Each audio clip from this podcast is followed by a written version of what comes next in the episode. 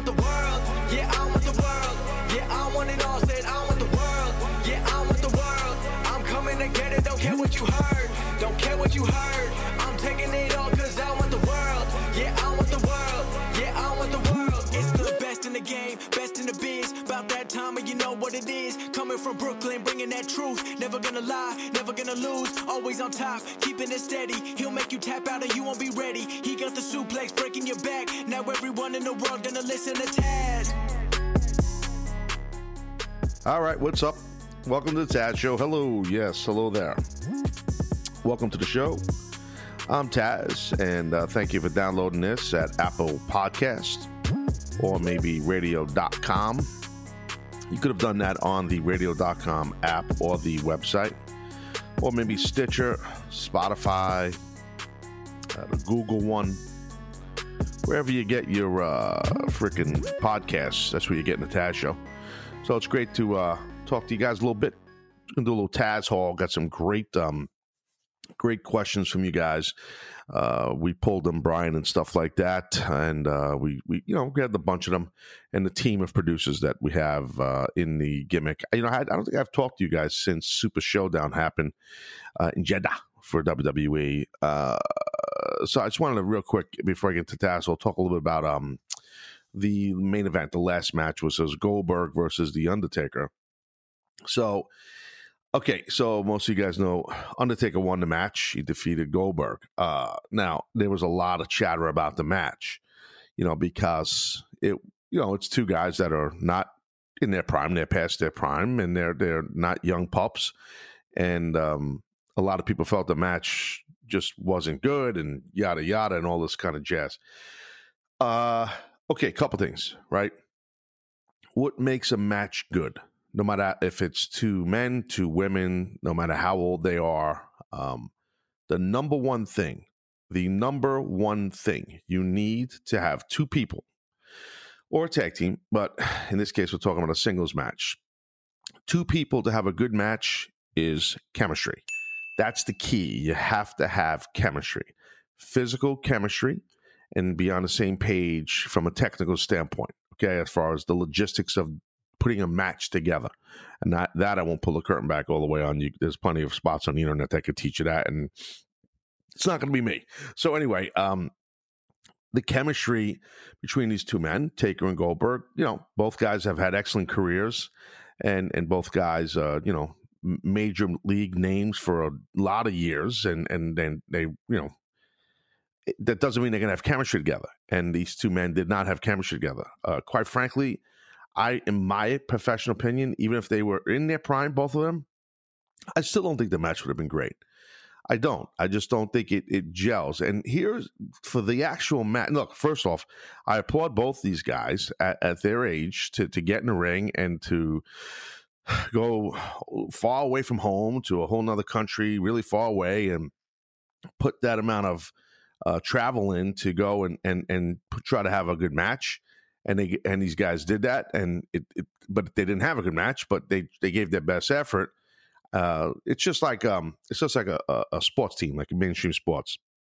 You can get pissed off at your favorite baseball team or football team when they lose, or you know, guys are making mistakes or guys are making errors, or your favorite wide receiver keeps, you know, he's missing throws that are right in his belly, and he's missed them, and guys are picking them off, or your favorite quarterback is throwing interceptions. Listen, none of these men or athletes, not just men, but none of these pro athletes are trying to do that. I know that sounds like, all right, thanks, Captain Obvious, but no, it's something that needs to be pointed out.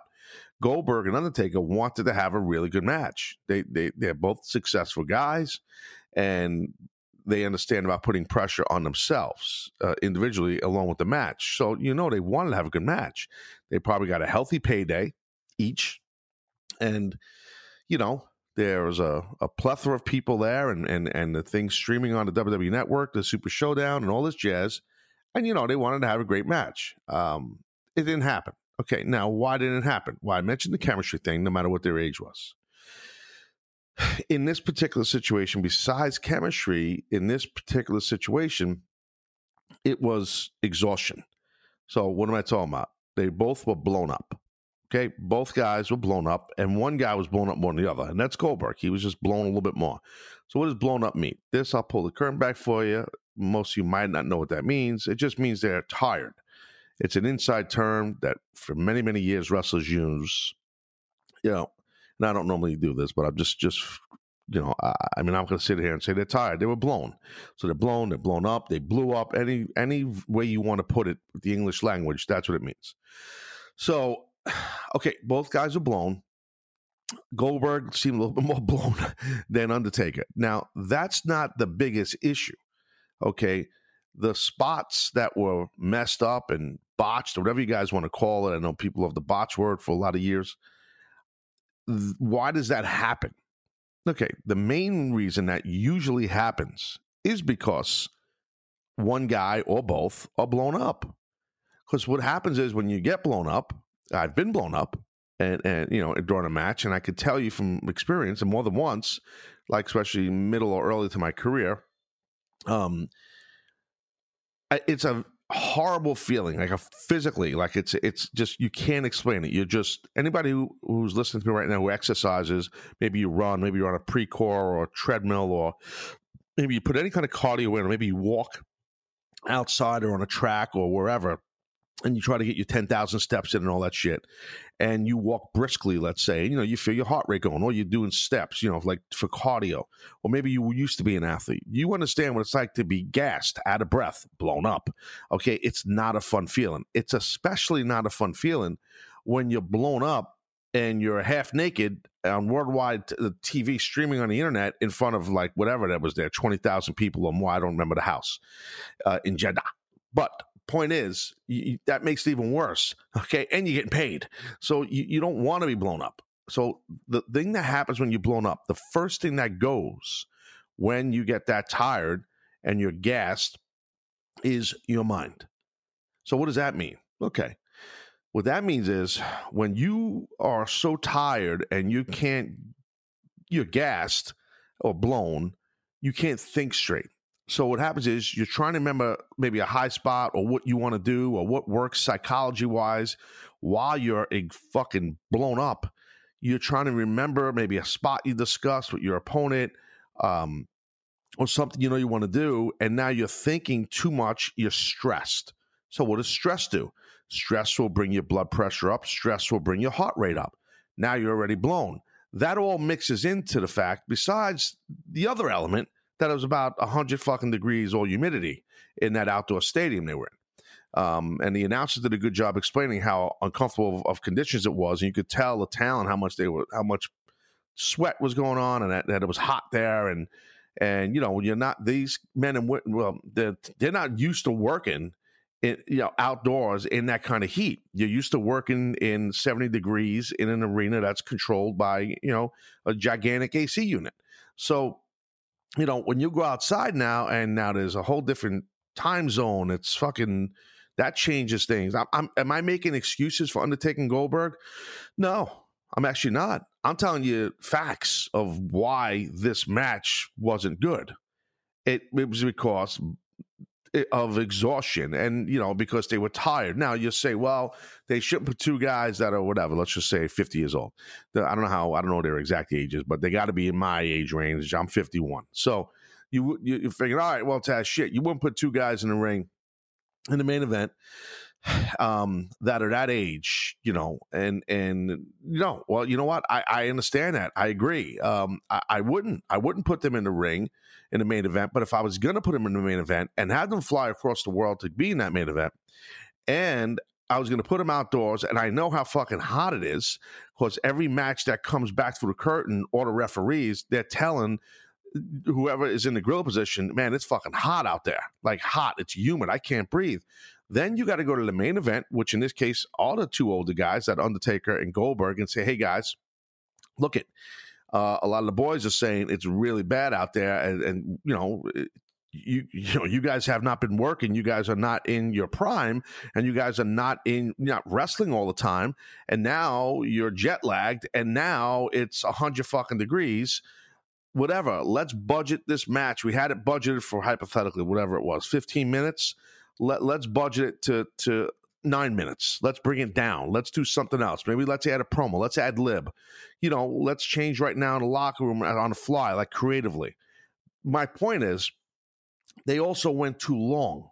Okay, so you got two men that are not working all the time. So right there, that's going to affect your ring shape, okay, your cardio, and it's hot, and they flew across the world, and, you know, they, I memory serves, but I don't think they ever worked before. I don't think that's how, that was the sell job on. I could be wrong on that, but I think I'm right. So, you know, you got, you know, all these horrible things connecting together.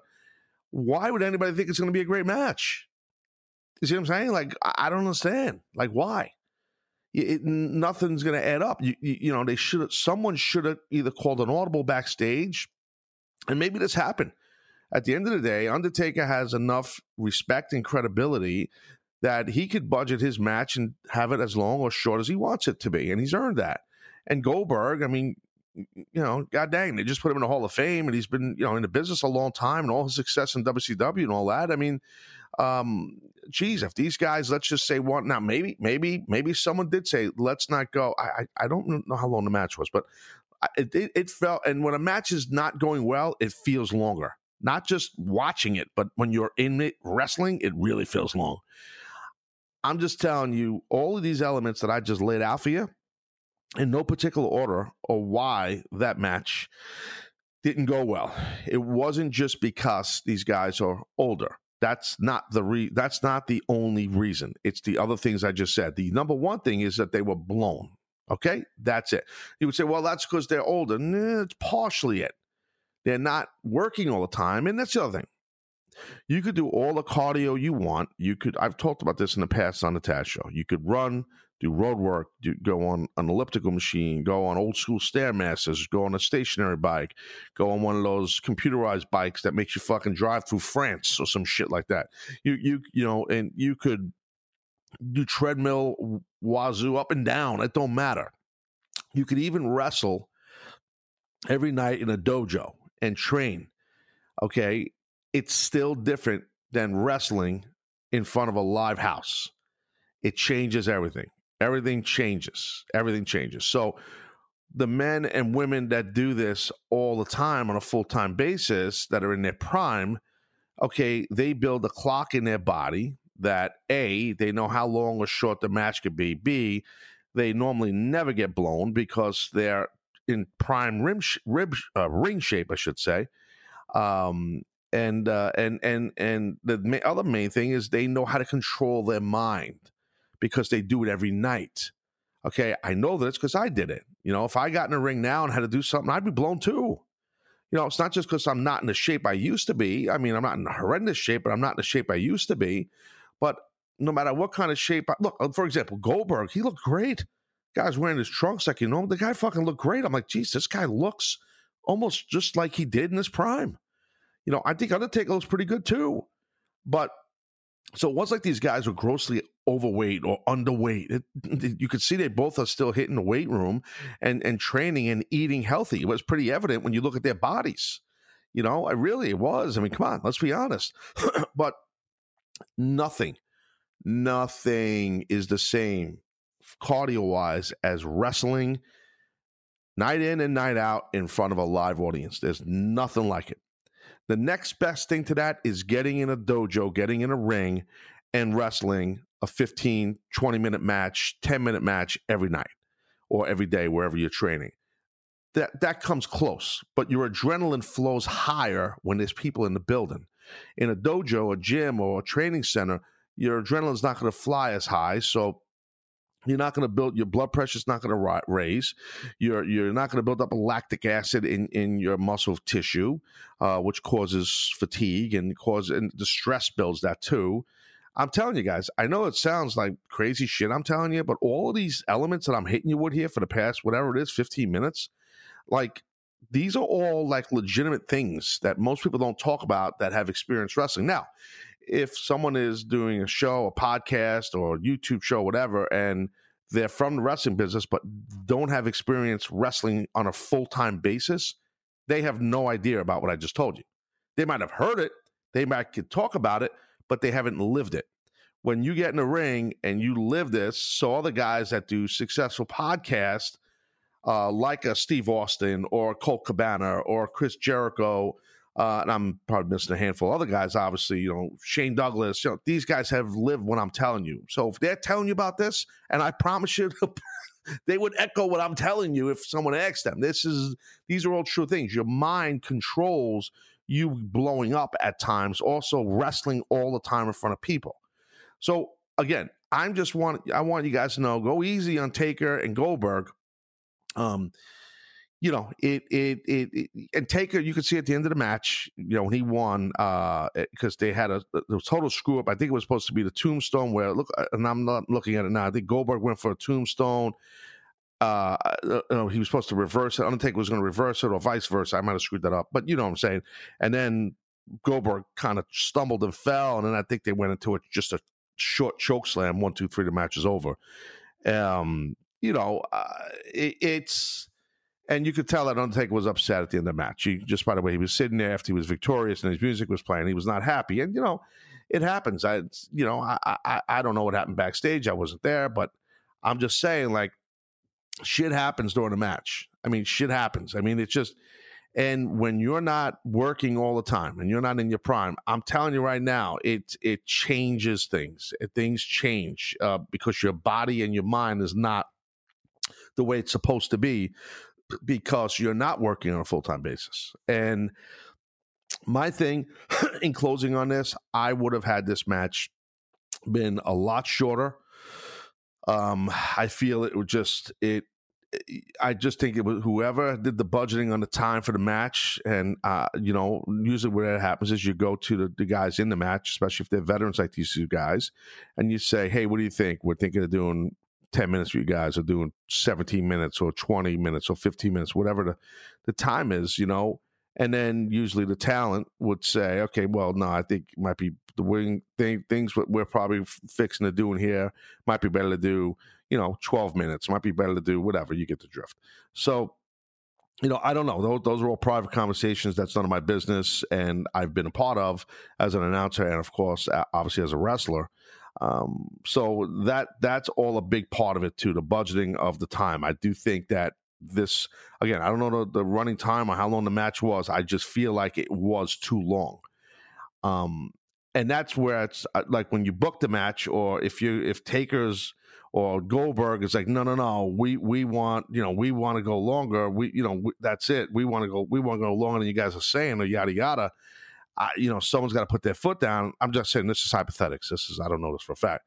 Someone's got to put their foot down in power and say, no, we can't do that because of, you know, you guys haven't been working and, you're going to blow up and blah, blah, blah, blah, blah. This term blow up is a term that's used constantly backstage. So like for years in all wrestling companies, you know what I mean? So this is not like, you know, this is a common thing that's been around for a lot of years since I broke into business, and that's like 30 something years ago. So, you know, look, at the end of the day, it's to go in and put a match on in front of people, and no matter how many people are there, is a tough thing to do. That's the first thing. And to be in this spot here, in this big main event spot, like these two men were, they're both main eventers. I get it, but it's not easy. It's just not an easy task, and especially when you're not used to going all the time. And then, you know, the blood too. Goldberg, I believe he got hard weighed. I think it was hard weighed. I don't think he juiced himself. I think it was a hard way. I don't know. I mean, you guys read the dirt sheets more than me, and I'm sure someone stooged off what happened. I really don't know. But it looked like he hit the post with his head. I believe that's what, I think he missed like a shoulder into the corner, if memory serves me. And it looked like his, he whipped Taker into the corner, and then he charged the corner, and it looked like his head grazed, the side of his head grazed the post. I think that's what happened, because he was bleeding from a very odd spot on his head, and it was instant blood. So that's how, you know, just to give you a little tip, you could tell a guy's hard weight. So that too will also race your adrenaline a little bit. That'll get you going once you realize that you just got hard weighed, and you don't know. And I've done this. I've been hard weighed, where that means, you know, you get busted open without trying to bust open, and I you know, it's happened to me more than one time, and it's a stressful thing. And the reason why it's stressful is because you don't know how bad it is. no matter how tough you may think you are, no matter how you're a big bad pro wrestler, all this bullshit, last thing you want is half your brain hanging out of your head while you're working. So I would say to guys I'm working with, you know, how bad is it? You know, and then you know, it's, you trust your opponent to give you a heads up, or the ref, you know, how bad is it? And, you know, I've had refs say, yeah, you're looking at 10 stitches, you know, like in the middle of a match, you know what I mean? So then I'm fine. I'm good. I'll keep going.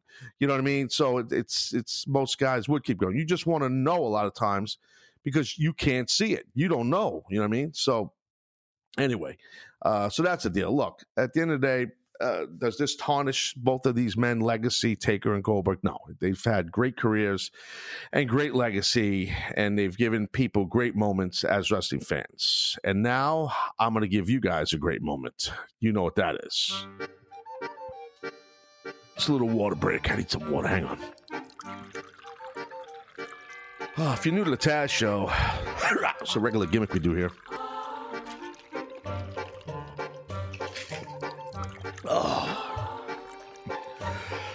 Excuse me. Yeah, that was yeah,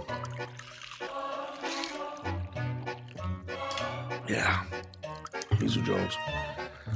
Sometimes I say Mizu because that's water in Japanese, so I find myself that I have to say that. I don't know why. It just happens. It's odd. I know, but it is what it is. You know what I'm saying? All right, on that note, we're going to go to break. Outside break, we'll get into some awesome Taz Hall questions. Sit tight. This is the Taz Show, jobbers. Be right back.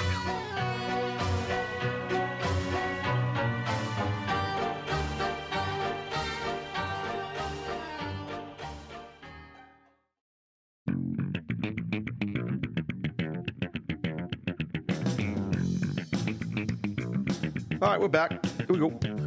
All right, continue with the Taz Show here. We will now go into these Taz Halls, which is something that I love to do. It's become a staple, as the cliche goes, of the Taz Show. Interaction Jones without live phone lines. And this is how I'm bringing the wood. On the constant content that I provide you people. Okay?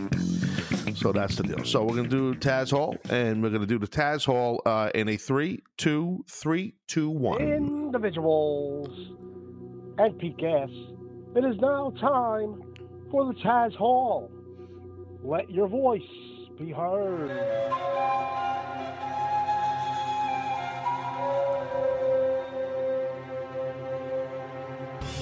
Well, that's the world-famous Bawami, if you're new to the show. Yes, no relation to Pete.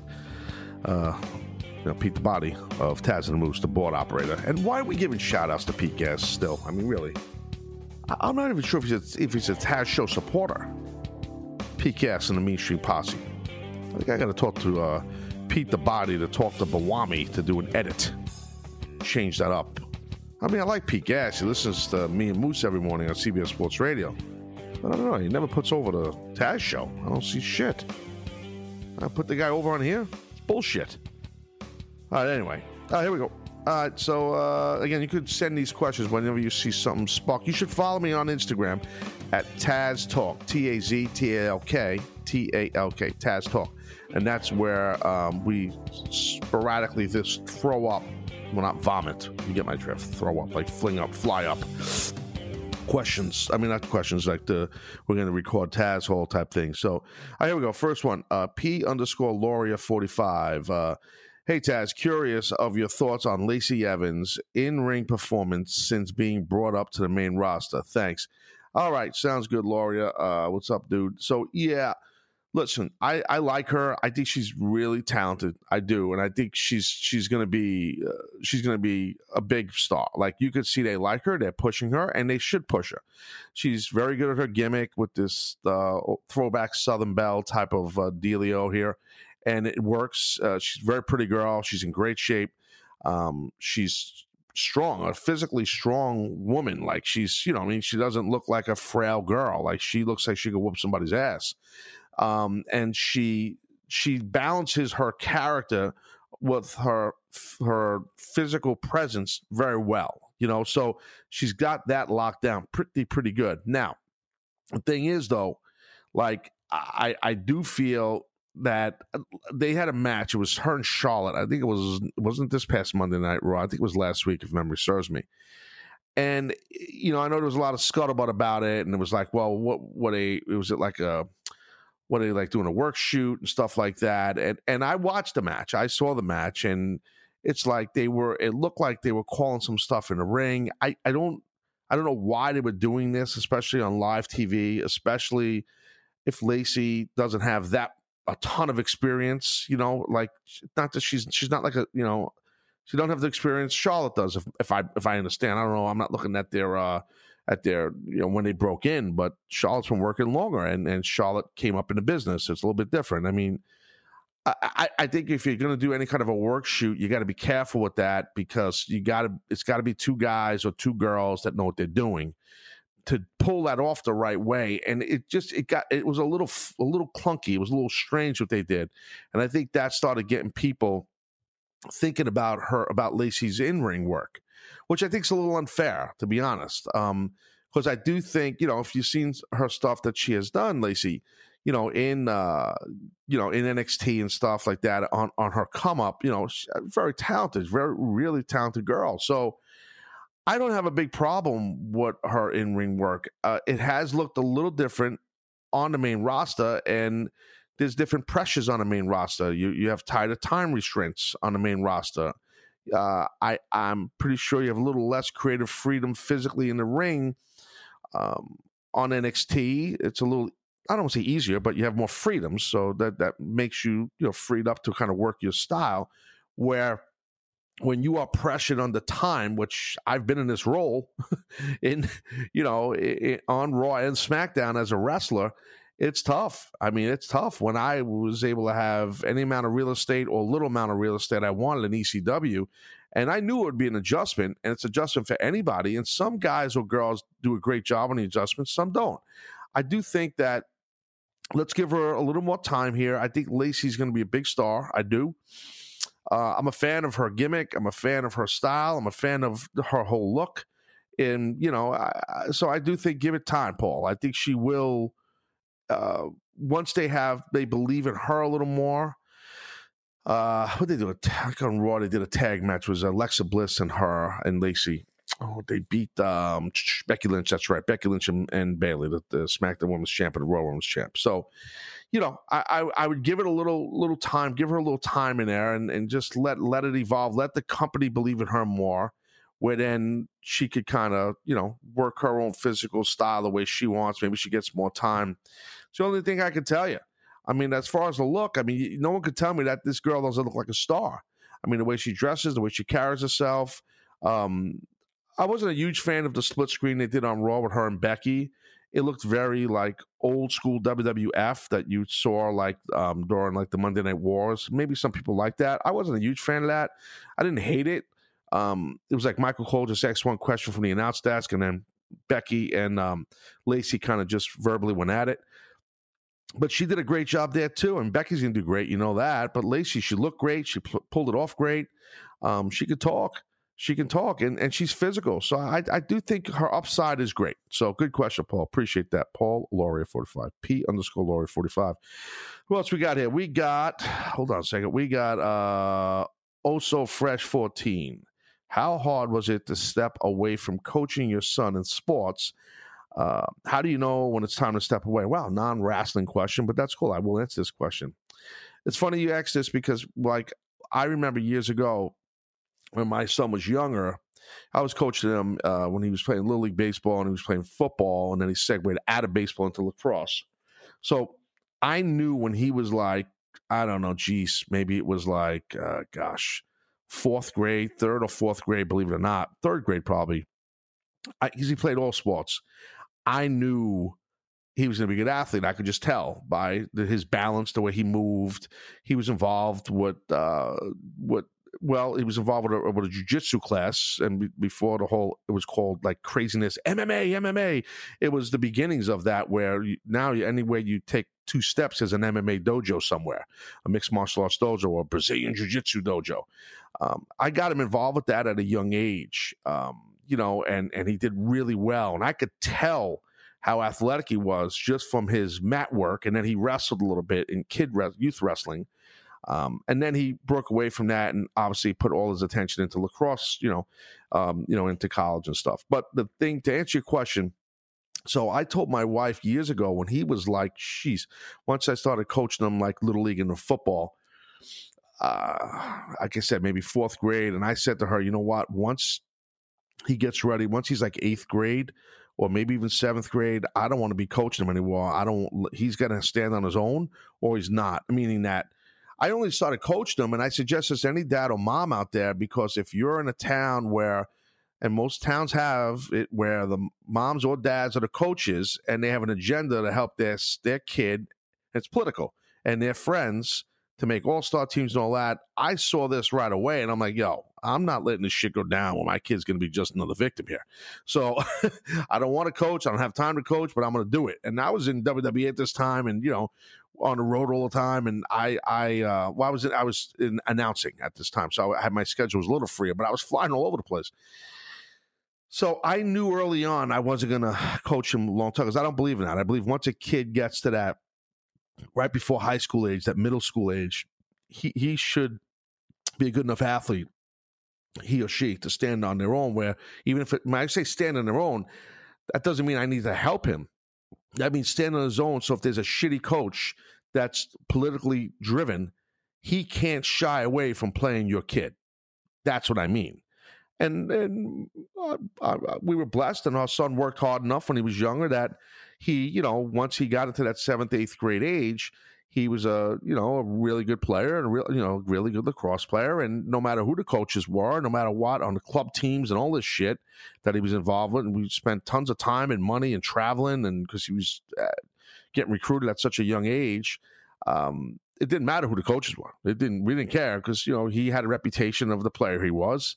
And again, I'm a proud dad, and I'm bragging, I know, but I'm being honest. So what I'm saying to you, also Fresh 14, I knew to step away. I knew I was going to step away before I even had to step away, because I wanted to wait till he got to a certain age. So I ended up stepping away once he was in 6th grade. That's when I just, he already got away when we wasn't playing baseball. That's what more the politics were. And he was still playing football, and he started playing lacrosse. I didn't know much about lacrosse, so I wasn't going to even try and attempt coaching with lacrosse. I wanted him to be around good coaching, so I made sure, my wife and I, that we got great training for him once he made that transition from baseball to lacrosse. They're both spring sports. And then it worked out. He became, he had a great, middle school career and into high school and stuff like that. So, but yeah, good question. And for those that just want to hear wrestling stuff, sorry that this was a good question by also Fresh 14. What else we got here? We got Pam Brosso. How involved were you in the taking back of the ECW title from Mike Awesome when he left for WCW? Any input on the booking / angle? Yeah. Kind of, like, as far as the booking, like the match itself, no, that was not my idea. And I've talked about this a lot in the past, but I'll just bring it up again. So, no, I got, I heard from WWE when, on one of my off days when I was home. I was actually at the mall with my wife and my son, who was in a stroller at that time. He was little, and it was downtime, which I wasn't home much then, and because I just kind of started with WWE, maybe, I don't know what the hell it was, a couple of months. But they got me going right away. Once January 2000 hit, I was full time, and so I got a call, and Vince was one of those people on the phone, Vince McMahon, and in the conversation, it's just I had, they just needed a they needed help, because the story I was told, Mike Awesome, they were worried he was going to go on Nitro and throw the belt in a garbage can and all this kind of stuff. So he already now signs with WCW. Meanwhile, he's the ECW champion. So, okay, so they needed my help to come. It made sense to shock everybody at some house show in Indianapolis, an ECW house show. Like I said in the past, I wasn't exactly crazy about doing this. I wasn't into it. I knew I was going to win. They told me that right away. That I didn't care about that. Well, obviously, if I were going to go there and lose, I probably would have said no, and just took the ramifications or the heat, because I wasn't going to go as a WWE guy and then go and lose to a WCW guy on an ECW show. That would have been stupid of me. But no, that was never even on the table. It was always you know, you're going to win the title and blah, blah, blah. And I said, yeah, I'm not crazy about this. How long am I going to keep it? Because I want to get rolling with my WWE career here. And Vince knew that, you know, and they're like, no, not long at all. It's going to be a week. Okay. And you go back to ECW Arena and then drop it, blah, blah, blah. And I said, okay. So that part, that's what I was involved with. Now, when I got, once... Because I said, what are we going to do for a finish? And I was told from WWE, work it out. Once you get to the building with Heyman, they'll take care of you. And we're doing them a favor, meaning us as WWE, and it'll be fine. Just work it out with Paul. Okay, so, you know, I don't remember when I contacted Paul. He might have contacted me before Indianapolis. And, you know, I just said, look, I don't really think this needs to be a long match. He goes, no, I don't either. He goes, but, you know, just you got to somehow work something out with Mike Awesome. But I could tell it was heat with Mike Awesome and ECW and Paul and the guys before I even got to Indy. So then once I got to Indy and the show was going on, they kind of snuck me in there backstage. And I you know, Mike Awesome, I'm looking, and he was not at the building. They're like, well, you got to go to the hotel that he's at to go. But he's got the security guy from WCW with him, and Doug Dillinger, his name was, and some Indianapolis police officers. I'm like, all righty. So now I got to go. They get me over to go over to match with him at the fucking hotel, because the boys didn't want him in the locker room. So everybody was shocked to see me. No one knew I was coming. So when I saw all these ECW guys, everybody was pretty cool to me. It was like, wow, holy shit, what are you doing here? And then they kind of connected dots. And then I was only backstage for a few minutes there, and then I went over to the hotel. And when I talked to Mike Awesome, you know, he was cool with me, and I was cool with him. And we both kind of like, you know, I didn't want to be there, and he didn't want to be there. You know, but, you know, I had to take care of business, and he had to take care of business. And he was a pro. Like, he, you know, we both right away said, we don't think the match should be long. And he was on the same page as me. And, you know, that was, we just wanted to be back and forth and be physical and make it exciting and make it worked out. And I think the amount of time of it was great. Plus, it wasn't like, you know, and like I said, I was, you know, and everybody runs with the sentence, but I said it years ago. I mean, it was the first time ever, and it'll never happen again, where a WCW contracted wrestler wrestles a WWE contracted wrestler at an official ECW sanctioned event for the ECW World Championship or a World Championship. So, you know, we're both under contract to two different companies, right? So that'll never happen again. And it was a history-making moment. And so that, as far as to answer your question there, Pam Rosso, that's how my involvement was, you know. So yeah, that was really it. So, but good question, and I appreciate it. What else we got here? Gorganoth_Sorg. God, come on, man. I mean, you got a name like that, brother. What are we doing here? Gorgoroth_Sorg.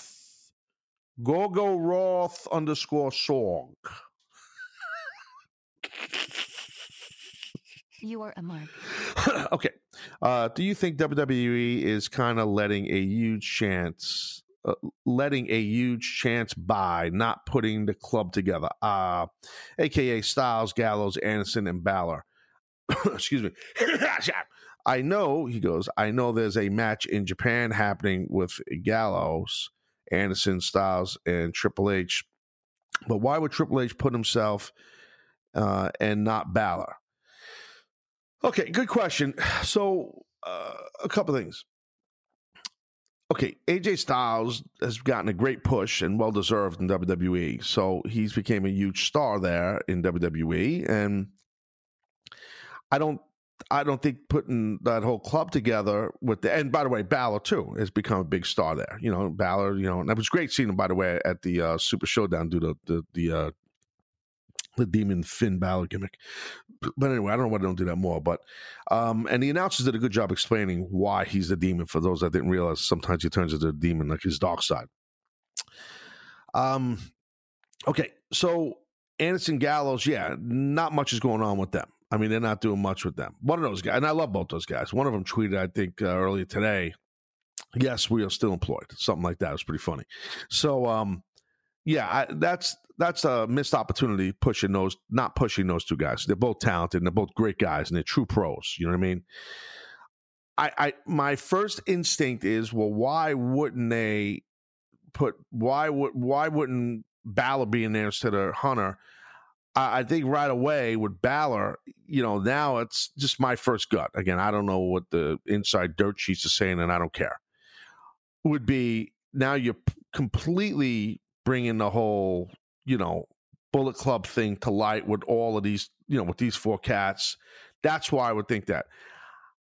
Knowing Triple H, right, maybe what he's doing, maybe he's putting himself in there just because, just like, you know, because he took a shot at the AEW guys and the whole Too Sweet thing and all that stuff that they kind of copied his thing at the Hall of Fame. So it might just be a way for him to rib or take a shot, you know, at those guys. That could be what Hunter's doing. I don't know. It could be. I don't know. But I, you know, I about Anderson and Gallows, I wish they were getting pushed. I wish they were doing something with those guys because I do think, you know, I do think they're really talented, and I do think that, you know, hopefully they could keep those guys in the company because, you know, they're talented and they could go someplace else and make some noise. I mean, they're that good and they're over that much.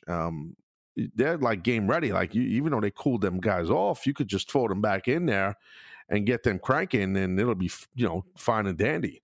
So, you know, at the end of the month when they go to Tokyo and they're working, I think it's Korakuen Hall. No, Sumo Hall. That's what they're, not Korakuen Hall. Sumo Hall. I was reading this the other day. You know,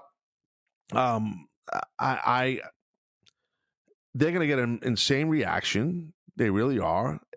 Meaning Gallows and Anderson, AJ. It's gonna be, you know, it's gonna be a huge, huge reaction. And they're working with heels. They're working with Corbin. They're working with McIntyre and Lashley, I believe, right? And Joe. So, you know, so, I mean, yeah, you could put Balor in this thing here for sure, but I don't have a huge problem with Hunter being in it. I really don't. Like I said, I think maybe it's just him, some way he's taking a shot at those other guys. Could be. You know what I mean? Definitely could be. I don't know.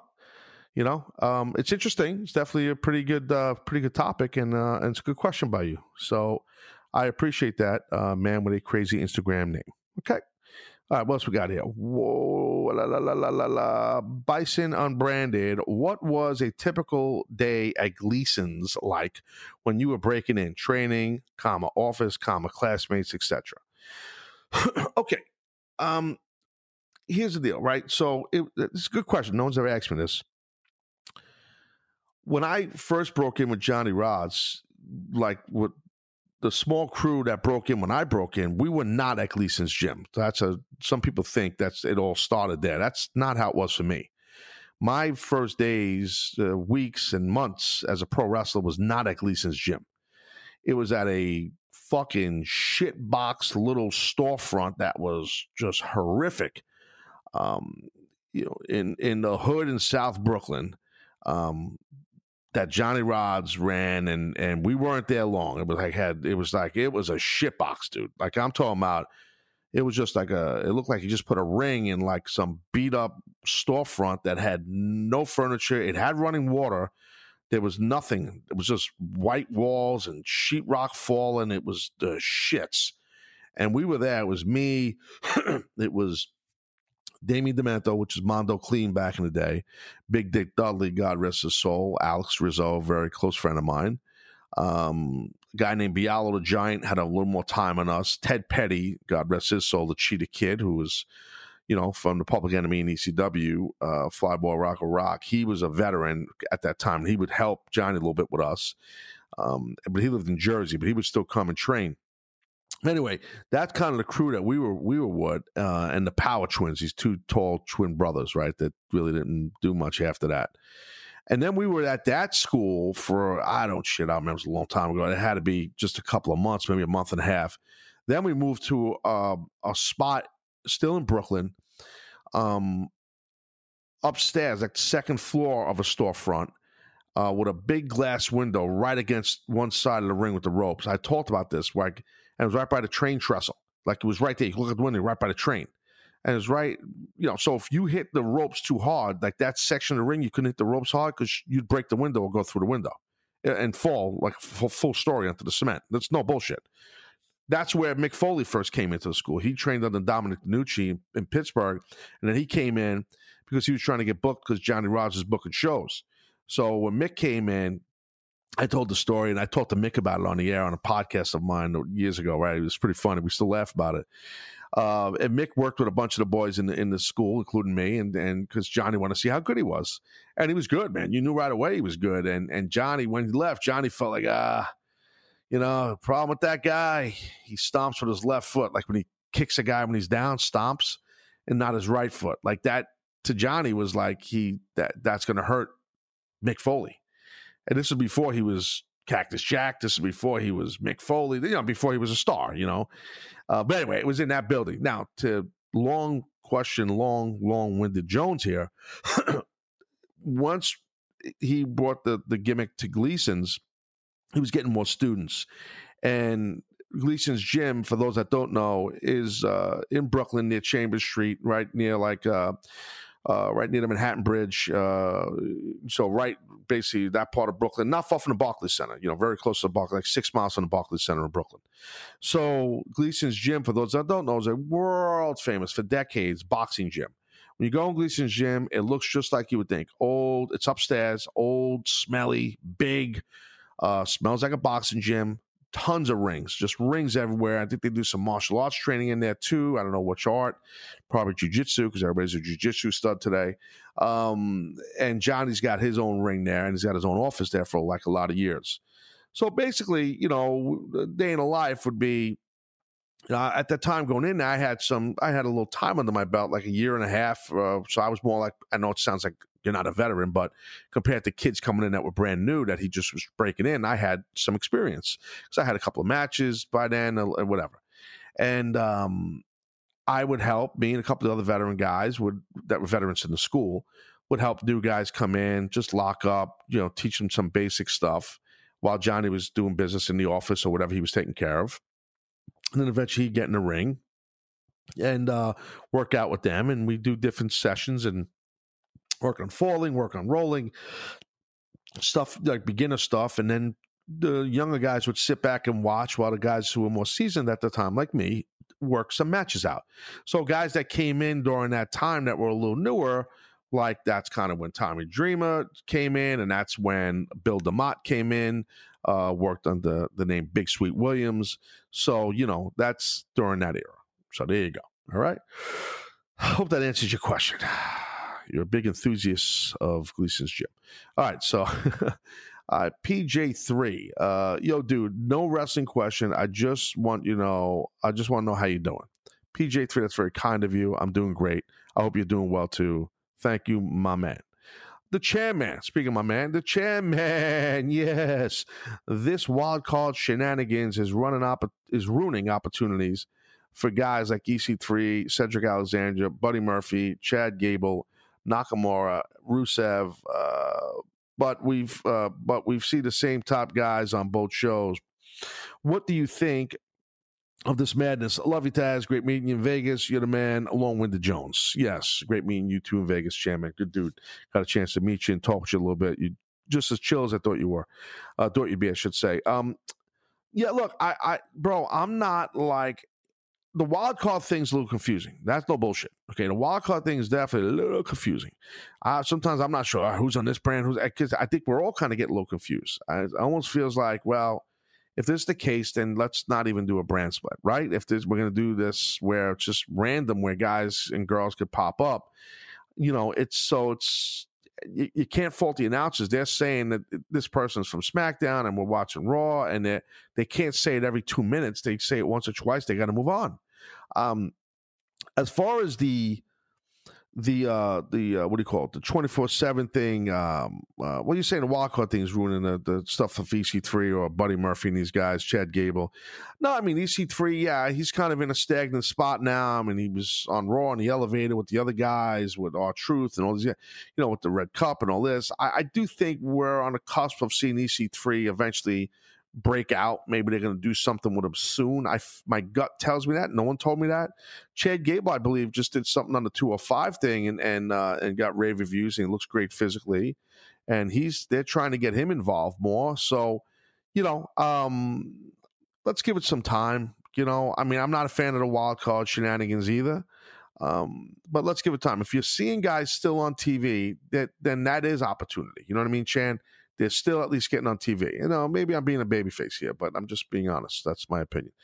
KC.Strange, hey, Taz, if someone wanted to use the Taz Mission as their finisher and extra permission, would you give your blessing? Why or why not? Hashtag Taz Hall, hashtag FTW. I would have no problem with it, but a couple things would have to happen. This sounds arrogant. I don't really give a shit, but I'll be honest.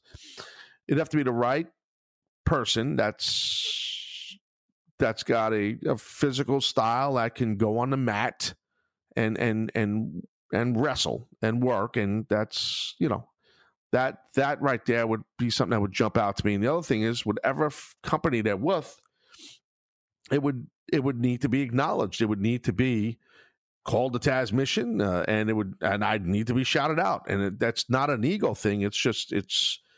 I just think it's the right thing to do for anybody, not just me, anybody. If you're going to, you know, I mean, you know, we see people use the Sharpshooter, and they call it the Sharpshooter. I mean, well, I mean, you know, so you know it's Bret Hart. Well, I mean, for those NWA fans, the Sharpshooter is also Scorpion Deathlock that Sting used.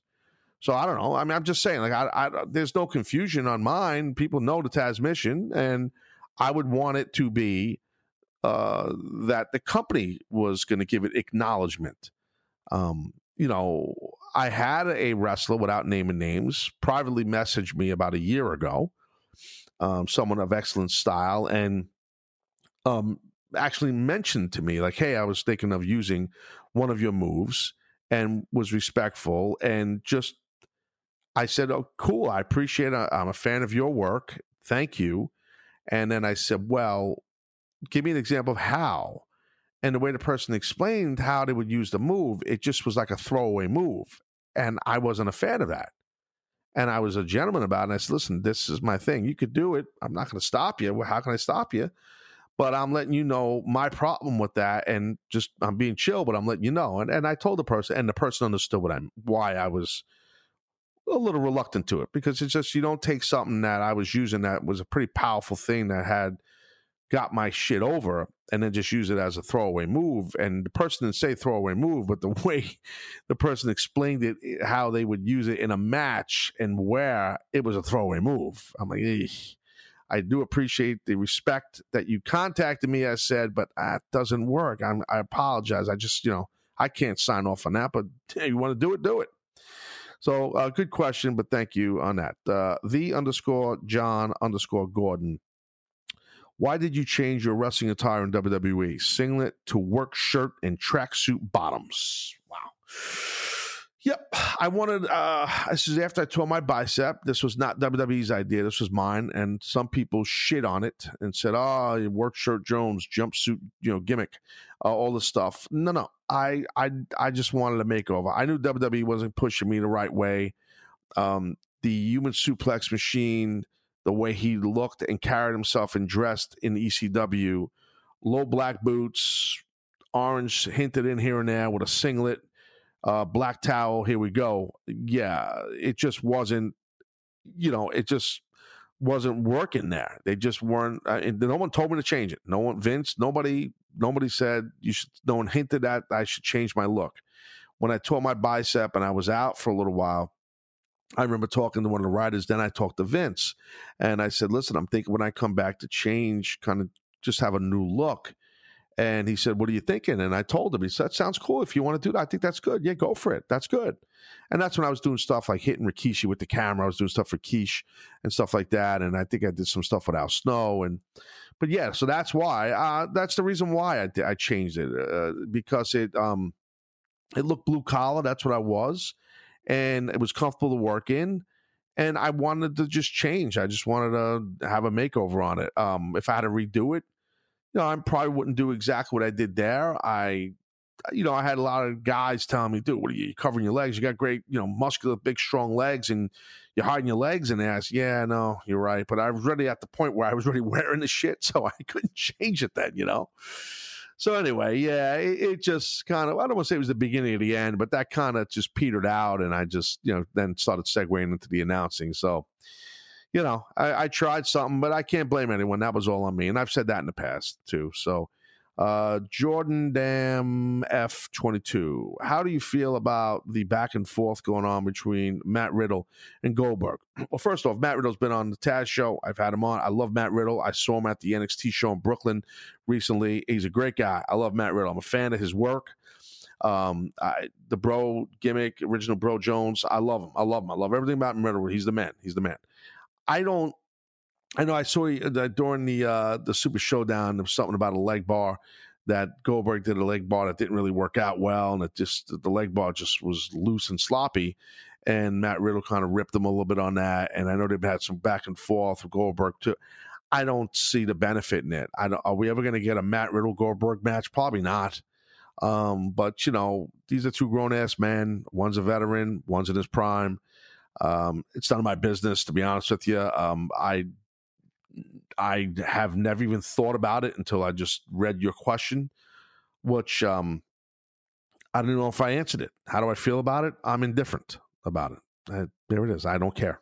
So I'm just being honest, brother. That's the deal. So anyways, what else we got here? We got Philip_King_Slayer.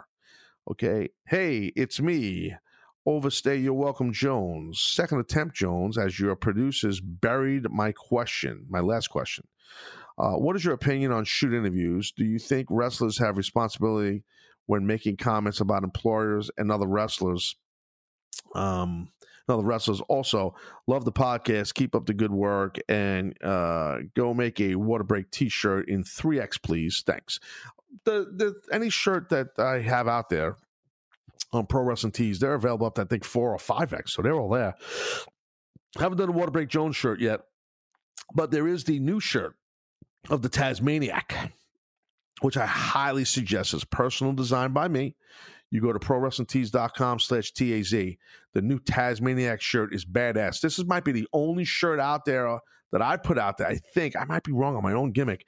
That's not black and orange. It's not, but it's black and gold. Because I used to wear black and gold a little more than I did black and orange when I was a Tasmaniac. I used to mix the colors up, but the photo of me as the Tasmaniac, I actually have the gold singlet with the black fur.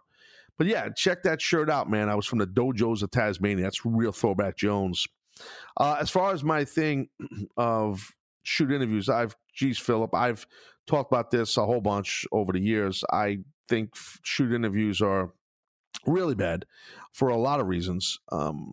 It just starts trouble. That's number one. It just starts trouble amongst wrestlers. And these people ask these questions, and they're instigators, and they're making money, and they're paying talent money. And so the talent's got to give them something juicy, I talked recently about with Hornswoggle that, he a couple of years ago buried me on one of these things, and they said, good guy or dickhead, and he put me in the dickhead category. I'm like, what?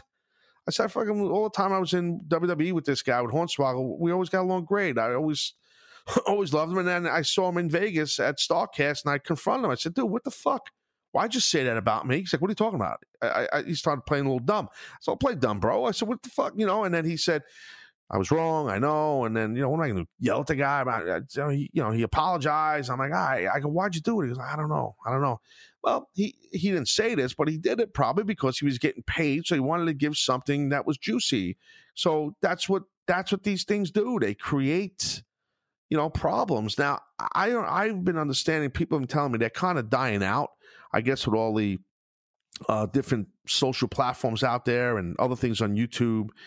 And it's like, I think maybe, hopefully, fans are catching on that a lot of this is just, you know, some of it's just hogwash, really. It is. So I'm not a fan of it. I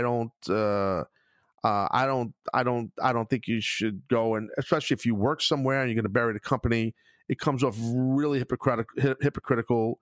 And I retracted some of my statements in the past, as you guys know, about Moxley Jones, about the Mox, Dean Ambrose, and when he was on with Chris Jericho. And because then I ended up listening to it, and I realized, all right, well, he didn't completely bury Vince in the WWE. He had gratitude towards them too, because he made a lot of money there and had a lot of success there, you know. So, but anyway, just take a lot of these shoot interviews with a train of salt, dude. I talked, I don't know if I said it publicly or not. I know I was talking to someone. I'll just say it now. Like, and this was, I think, old, like 10 years ago, but someone just posted like it's now, and it was like Stevie Richards, basically saying, like, in ECW, I act like an asshole to him, and me and Perry Saturn act like jerks to him, and I bullied him and all this shit, and he asked me for advice once. I basically told him to fuck off and, like, to watch a match. He wanted me to watch a matches or some shit. Listen, none of that happened, okay? I'd never told anybody, any younger wrestler than me, if that ever asked for help, to fuck off. That's a lie. And I considered me and Stevie friends, especially became better friends in WWE when we were there together. And Stevie says that in the shoot interview, because people told me what happened with this thing. And then I heard some of the clips of it. I'm like, oh, come on, dude. Are you kidding me, Stevie? Really? Like, what are we doing here? Like, look, when Stevie came in, it was different then. Like, it was like we were all locker room. We had, you know, we were hard asses, a lot of us, and I was one of the hard asses, and the guys who were veterans, and yeah, was it tough on Stevie and a lot of other guys? Yes, it was, but it wasn't mean-spirited. I never ribbed him. I didn't do nothing like that. I didn't burn his wrestling boots or take his clothes and throw gasoline on him or rib him like that. I didn't do none of that shit. I didn't put him against the wall like I was going to beat him up. I didn't do none of that shit. You know, being sarcastic with him, not being overly friendly. Yeah, was I a little bit of an asshole to him? Yes, I was a little bit of an asshole to everybody back then, as I've talked about ad nauseum. That I was a little immature. I didn't handle a push right. I made some mistakes, and I acted like an ass at times. I did, and that was 15 zillion years ago.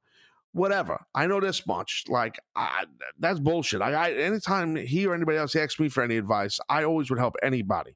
So that's not true. I got offended that Stevie said that. That was not true at all. That I could tell you.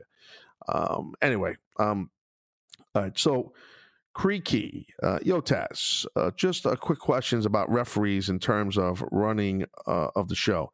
Do they attend any of the creative meetings, or are they approached by the wrestlers? Thank you. Run the game. Are we over? Okay. Yes. Not all the officials. Usually the head official, I'm trying to think how it was in TNA, it was usually Earl Hebner, was it Brian Hebner? I think both of them, were in the meetings, both Hebners. WWE, Mike Chioda, I think, would be in the production meetings sometimes. Not all the refs, not all of them, no. They usually, find out from the agent what's going on, the producer of the match. And that's how it works. They're not always in the meetings, from my experience. It might have changed now, but I don't know. Lenny XCA. Hey, Taz. Just wondering what the ref checks for he or she goes up to the wrestler, checks the wrist, the boots. Have a great rest of the week. Thanks. That's fun. It's a good question right there. But yeah, that's kind of old school. I think this started many, many moons ago, where they were checking to see if a guy had a weapon on him and stuff like that. Let's check the back of his knee pads. Make sure. It's just, it's just gimmicky. I mean, I'm glad you brought that up, because I never really even noticed it, to think about it that much, to be honest with you. But, good stuff right there. Geez, we're rolling here. You know what? I might have to do...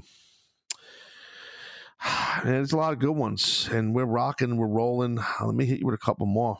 I know what I got to do, though, so I can get my second win. Take a guess. Yes. Number two. Well, I'm not doing number two. My second water break, number two.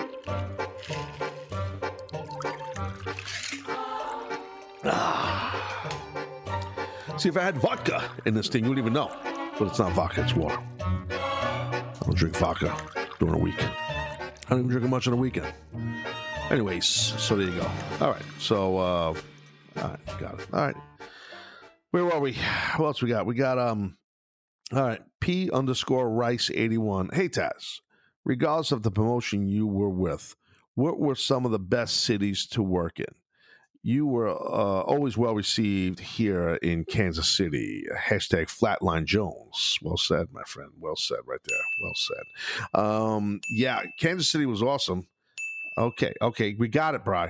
We got it. Jobber. Anyway, Kansas City was awesome. Was yes, for sure. Chicago was always good to Taz. That I can tell you. Chicago was always fun working there. Philadelphia obviously was always great to work in Philly. Man, Ohio. Every city I've been to in Ohio, I always got awesome reactions and. From Cleveland to Dayton to, you know, Cincy, like I always love working in Ohio, state of Ohio for sure. Texas, a little bit. Maybe it's the New York thing, too much of a clash. Boston, big heat Jones, okay? Big hatred, but in a good way. You know, New York City guy, you know, so they hate the fucking guys. They hate people like me in Boston, right? So, yeah, obviously New York was easy peasy for me. Hometown, Jersey too. That was easy. Yeah, I mean, you know, I mean, Kansas City for sure. I do remember KC, man. It was always awesome. Sacramento, I've had great reactions in Sacramento, believe it or not, house shows and stuff. And Toronto and Canada, they liked the Taz. Yes, back in the day, they did. Yeah. All right, what you got here? On Mizara 31, do you think the fact that WWE product is PG handcuffs the creative team to come up with compelling storylines, storytelling? No, I don't. And they've been going a little bit off the. They've been going more PG-13, you know, at some stuff lately. But no, I think you got to be creative enough if you're on a creative team and you're a writer. You got to be creative enough to be just that creative and come up with something and work within your parameters. Look, I mean, I do daily radio every day with a co-host, you know, and we can't curse, you know, and we can't even be crass or say anything that's too sophomoric or too much guy humor and or anything in funny jocularity form that's too racy or, you know, sexy funny, like sexual, like as far as comedy. You just, you know, there's so many things we have to avoid. I mean, when you do national radio, you are, in this day and age, you are handcuffed like you wouldn't fucking believe. That's people coming out here podcasts. I spitball and just fucking cursing like a banshee, fucking E5L for those that remember, just cursing like an animal, you know what I mean? Just like a fucking longshoreman, like a truck driver, like a fucking Navy man, you know? So I don't even know what I'm getting at. I'm just fucking babbling over here. Yeah, PG, yeah. So the thing is, like, I think you got to be creative enough. So, like, we're doing radio, you know, and we're creative. We try to have a good time and have fun without cursing, without, you know, breaking those lines and losing our jobs, you know? So I do think you got to be creative enough to do that. You know, it's tough. It's a tough job. Being on a creative team and writing is a tough gig. Paul Merton's 1991. My question, what's next for Lars Sullivan? Who would you feud him with? Hashtag Tazhole Jones. Hashtag fuck the hashtags. Oh, yes. Slick Jones right there. So, big fan of the Lars Sullivan, okay? What they're doing with Lars Sullivan right now, to me, it's cool. It works. Keep on keeping on, as the expression goes. Keep doing what you're doing with them. In my opinion, you don't have to change nothing. I mean, they just did the whole thing with the Lucha House Party guys, you know, doing the 3-on-1. They're putting him with three guys that are very athletic, that can bump for him and hit him from different angles and do all that kind of stuff. And I've had no problem with any of that stuff. It's a build for his character. Like him getting interviewed in the ring by one of the female interviewers shows how big and massive and intimidating he is. I would like to see some of these young ladies that interview him have a little bit more fear when they're interviewing him, but that's me being a little old school. I think Lars Sullivan, you know, like putting him in a Lucha House Party in an elimination match. Works. He's a lot. He can hit all his high spots, all his stuff, show his power with guys that are not near as big as him. It gets him over. That's the key. This is a guy that eventually will be the top guy because he can talk. He's intriguing. He looks different than everyone. He's a throwback. He's athletic as fuck. He's got the size, the speed. He's got the whole package. As long as he can stay in his lane the right way, outside of the camera, off the camera, I should say, and doing the right thing, and everything's good with him, and he plays his cards right, the sky's the limit for this guy. Who would I feud him with? I don't know. I mean, I don't think Lars Sullivan right now. I think you need to put him in showcase angles, not like a long angle and a one-on-one thing with someone, which I'm sure they're going to do now since it's a long thing with three people in Lucha House Party. But you need to just build him. Just keep on building him. You know, and he's so good as a heel and what he does athletically and the way he looks, you know, in front of certain cities and towns, he'll be a babyface. You know, he will. So, you know, whoever he's in an angle with next, it needs to be a short angle and he wins the angle. I can't give you an answer on who I would feud him with. I don't want to be Consultant Jones out here too much. So many people ask me questions, and then I'm not getting a consultant fee here from the company, and it's like I'm just spitballing fucking creative. So nice try to try and trick me. You're probably a WWE writer. You're working me. I know what you're doing. I just figured that shit out. Bodacious _ Yui _ Jones. Okay. How would you book? See? There you go. How would you book? First sentence. How would you book Brock Lesnar cashing in Money in the Bank? See what I'm saying? He's trying to get booking advice from me. This is the shit I'm talking about. So, all right, look. With the cashing in the Money in the Bank, when they had Steph do her promo, Paul do the promo, where he stole my line of, well, here comes the pain. And didn't give me credit. That was nice. And then you go to Raw and he says to Paul, no, Friday, when he's beating down Seth Rollins with the chair, Friday, Paul's like, no, Friday. That was all good. The creative behind that was cool. Okay, I would have had him cash in there only because I believe in, if we say we're going to do something, we should do it. Because that, we keep the audience happy. And then it's like Friday. Well, he said Friday because that was Super Showdown, right? So then Friday, okay, so they go to Super Showdown.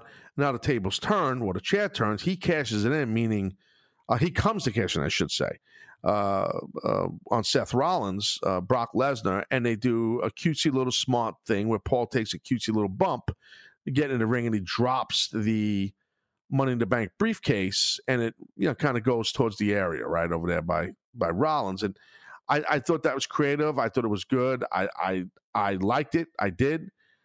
But I felt like, well, wait a minute, like,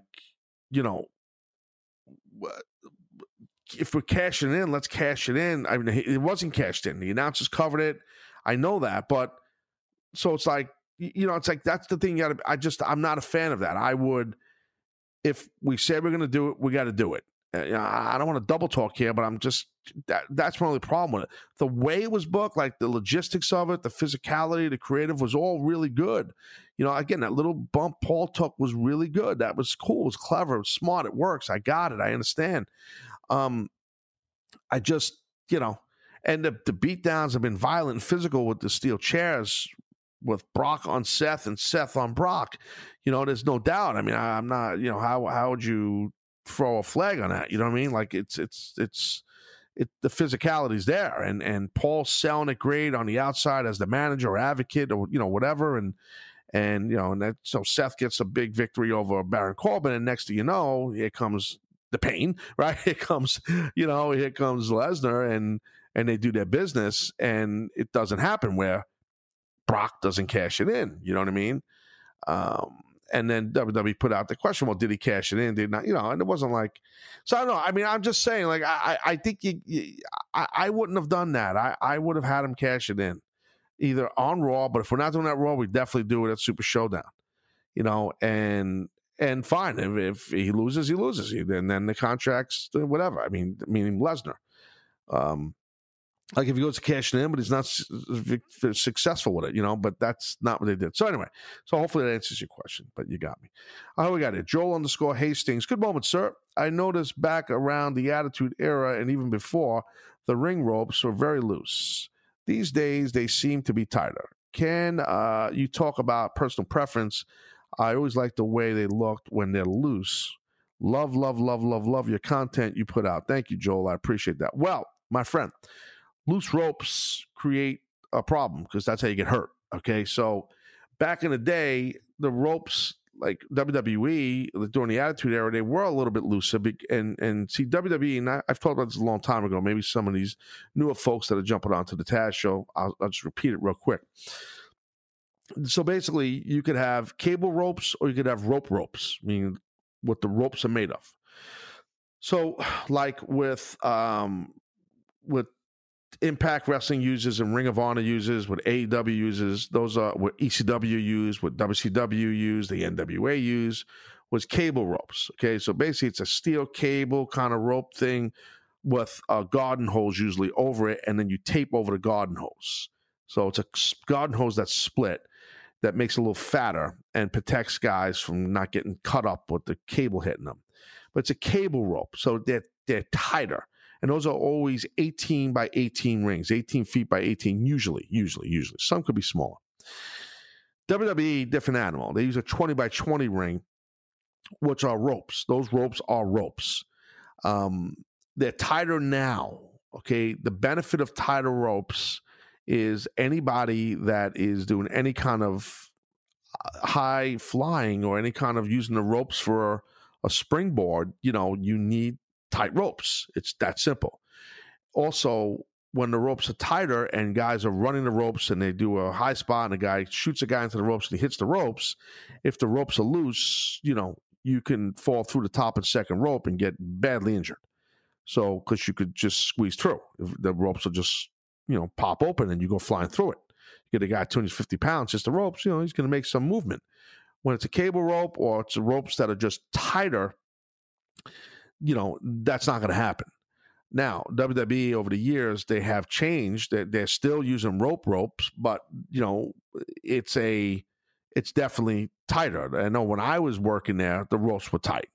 And I was in there all throughout the 2000s in the ring there for WWE. So, and I was not a fan of the 20 by 20 ring, and I was not a fan of the ropes.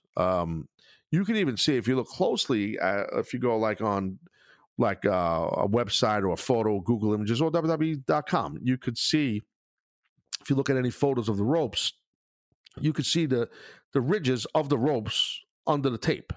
You could tell. But if you look at, like I said, whatever, I don't know, you know, Impact Wrestling or Ring of Honor, you're not going to see that, you know, because it's different rope. I wasn't a fan of the rope. I wasn't a fan of the 20 by 20 ring. And the ropes are also higher. The WWE ring, when I was there, was built for big men, because they always had the big guys for years, guys that are 6'5", 6'4", 350 pounds. You know, it was the average size of WWF superstar was massive back then. So now guys are a lot smaller. Guys are not as, you know, the drug testing and everything. It's just guys are just smaller. And so maybe they brought the height of the, they're not, you don't have to get a big push if you're not, if you're not, you know, 6'3", you can still get a big push. That's what I'm trying to say. So, you know, they have guys that are just not as big. So maybe they brought the height of the rope down a little bit. Maybe. I'm not sure. But I do know that a tight rope is very important, not just for guys that do stuff off the top rope, but just for safety and just when you hit the rope, when you hit the ropes on a running spot. So that's the deal. So the ring's very important. You know, I'm very passionate about the ring, and most wrestlers are, because you understand that's where you make your living, and that's where, you know, you want to be safe, because if you get hurt, you know, a lot of times you're not getting paid in certain companies. So, or you're making less money, you know, whatever. So you don't want to get hurt. You know, the key in this business is to go in there, put on a great match, great show, and I stay healthy, you stay healthy. and we go to the next town and make money again. I mean, that's the business. You don't want to get hurt. You don't want to hurt your opponent, and you don't want the ring to hurt you, so the ring's important. So, guys, look, I appreciate you guys downloading this episode, and if you're not subscribing, just click the subscribe button, subscribe to the show, spread the word of the show, rate the show on the Apple Gimmick, iPhone, Gimmick, Schneebits, whatever it is on the iTunes. Put me over like a son of a bitch. All right, I'll talk to you guys soon. I'm Taz, and out. Adios.